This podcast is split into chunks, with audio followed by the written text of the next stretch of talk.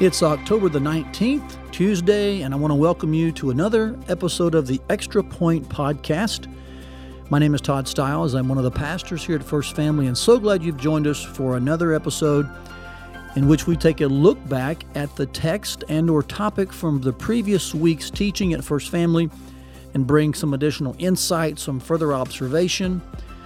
This week, I'd like to actually take uh, a deeper dive applicationally and uh, share with you um, tips for increasing your spiritual clarity and then some tips for increasing spiritual control.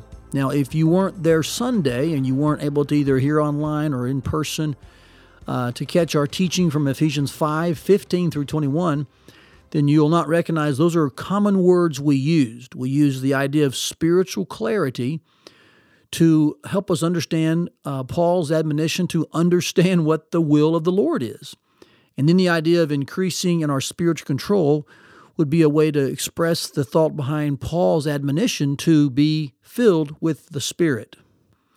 And at the end of the day, we made this assertion and contended for this fact that um, spiritual clarity or the Lord's will and then, of course, spiritual control or the Holy Spirit, they are essential for living a different kind of life in the wisest way possible. What I want to do today is to bring uh, some tips on increasing both of those. How can we increase spiritual clarity, or how can we um, grow in our understanding of the Lord's will? And then, how can we uh, deepen our awareness of the Holy Spirit? How can we grow in being filled with the Spirit? Now, I will make a uh, an assumption here, and you'll need to hear this and go back to hear the hear the message to make sure that this is uh, uh, true, so to speak, and that is that my understanding of God's will, or the Lord's will, as used in Ephesians five, uh, does relate to God's word, God's work, and our work. So those three threads uh, were things I brought to the table regarding God's word, uh, excuse me, God's will, and I um, uh, contended, so to speak, or asserted, or at least uh, maintained that this is something that's known, and we gain further insight into it, and then that affects our actions and decisions. So, how can we increase our spiritual clarity? How can we increase our understanding of the Lord's will? Well, here are four things that I think will help every believer in that endeavor. First of all, dive into the Bible's meta narrative. In other words, just understand the real big picture of Scripture. What is God doing throughout 66 books? Um, what are the inspired writers communicating? Why is some information in there and why is other information not in there? There is a point to the revelation that God gives of Himself and of His redemptive activity. So I would encourage you to read the Bible through, and I would encourage you to do this in somewhat of a quick fashion. And when I say that, what I mean is I wouldn't try to necessarily study every chapter and parse the words and try to figure out outlines when you're reading for this purpose. I would read it through like a novel uh, or just read it quickly in the sense of you know multiple chapters at a time, uh, at times whole books, and just gain the big picture and see the flow of the story.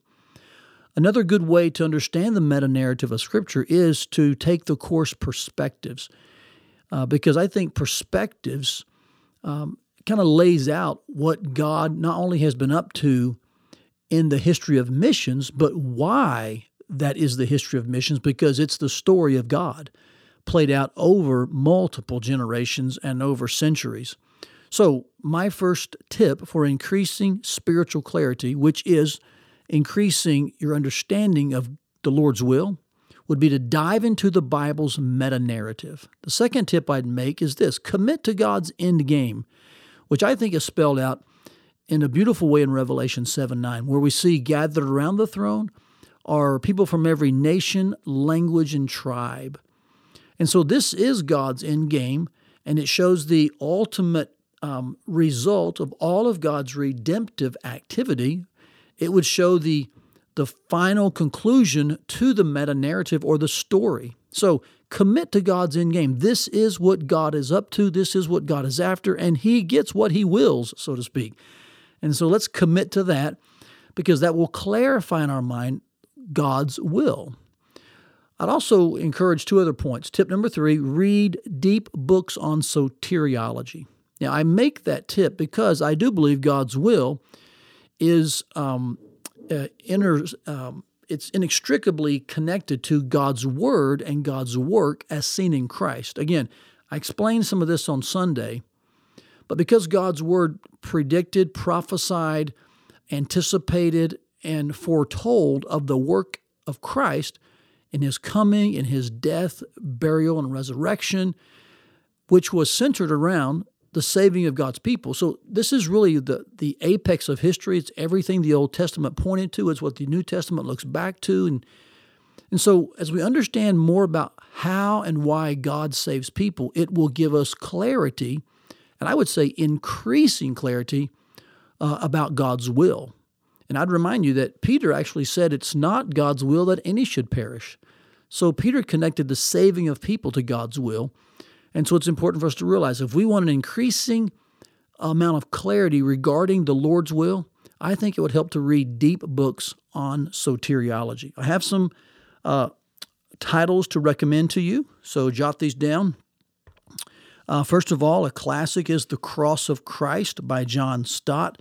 I'd encourage you to read that. It's probably one more known to some people. The author, for sure, will be, but John Stott's The Cross of Christ is a classic.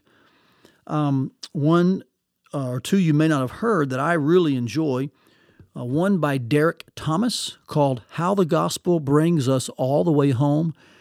A relatively short book, but I really enjoy it, uh, and I think you would too. How the Gospel Brings Us All the Way Home by Derek Thomas. Another book by my favorite author, Sam Storms, uh, Chosen for Life. And I'd encourage you to read this a little longer than the previous one. But uh, Sam is a tremendous articulator of spiritual truth uh, and, a, and a, just a top notch expositor of, of the Bible.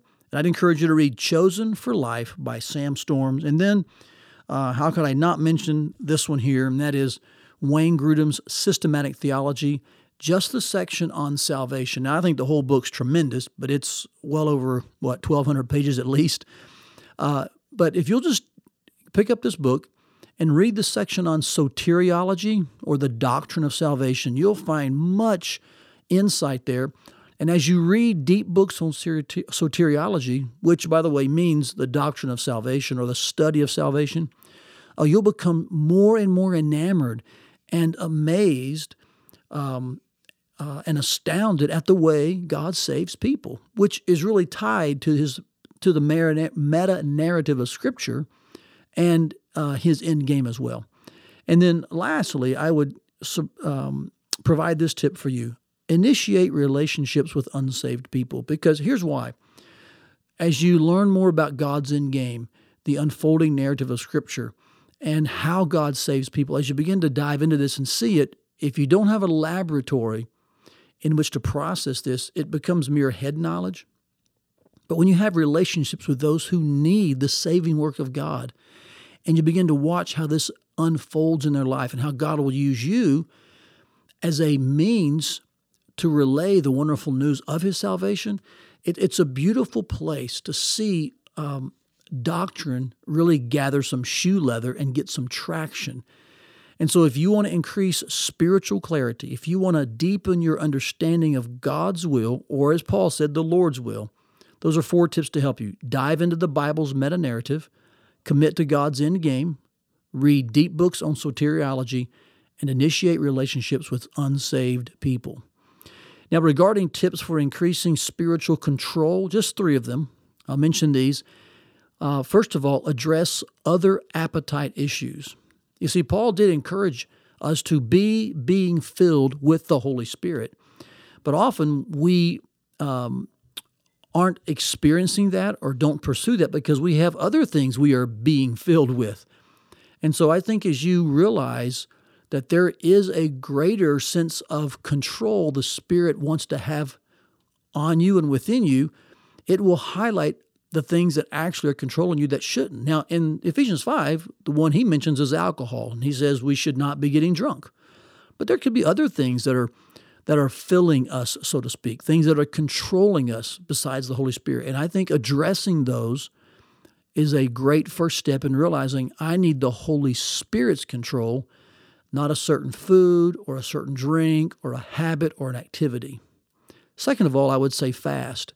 It's one of the best ways to visibly portray your dependence upon God and the Holy Spirit is to fast and to depend upon Him, to um, to visibly show that you value the Holy Spirit's work in your life, the Holy Spirit's filling of your life more than you do even food or drink. And so, fasting is a tremendously helpful discipline. It's a biblical discipline and I'd encourage you to begin to fast on a regular basis as a way to increase uh, the Holy Spirit's control of your life. And it probably happens because in fasting, you become more aware of your need for it.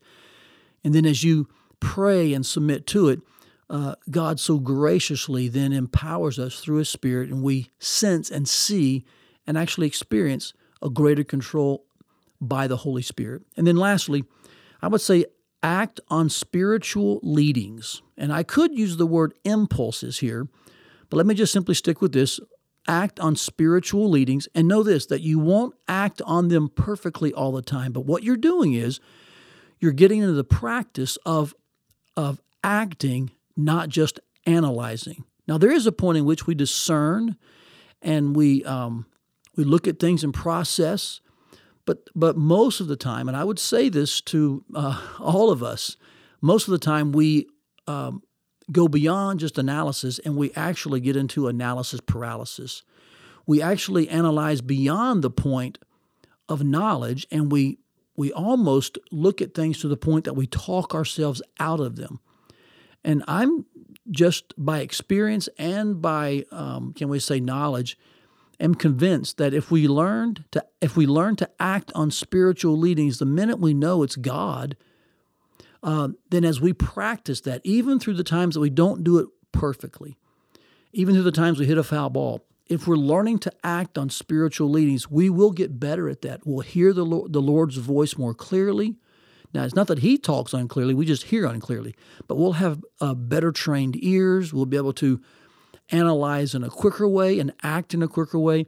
All of this is so that we begin to live in a continuous fashion of acting on the Spirit's leadings. And as we do, then we begin to realize the Spirit is living in us.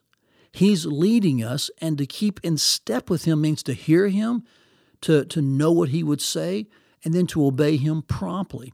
And then the fourth tip I would say is repeat this. Yes, just repeat those three steps on a regular basis. Address other appetite issues that are taking control, fast from them periodically, and then just act on the spiritual leadings that you have from the Holy Spirit. Repeat this over and over, and what you'll find is you'll begin to live in a continuing uh, fashion of being filled with the Spirit. And as that increases, and as your clarity about what God is doing increases, you'll then be able to live in such a way that's wise, that's accurate, that's on target. It's a bullseye kind of life. And that is exactly the kind of life Paul is urging us to live in light of the evil days that we're in. So, my brother or sister, will you just hear these tips? Um, will you embrace the ones that, that really kind of blanket you right now. And let us pray to this end that God would continue to give us understanding into the Lord's will and continue to fill us with His Holy Spirit so that we can walk carefully in the wisest way possible and live this different kind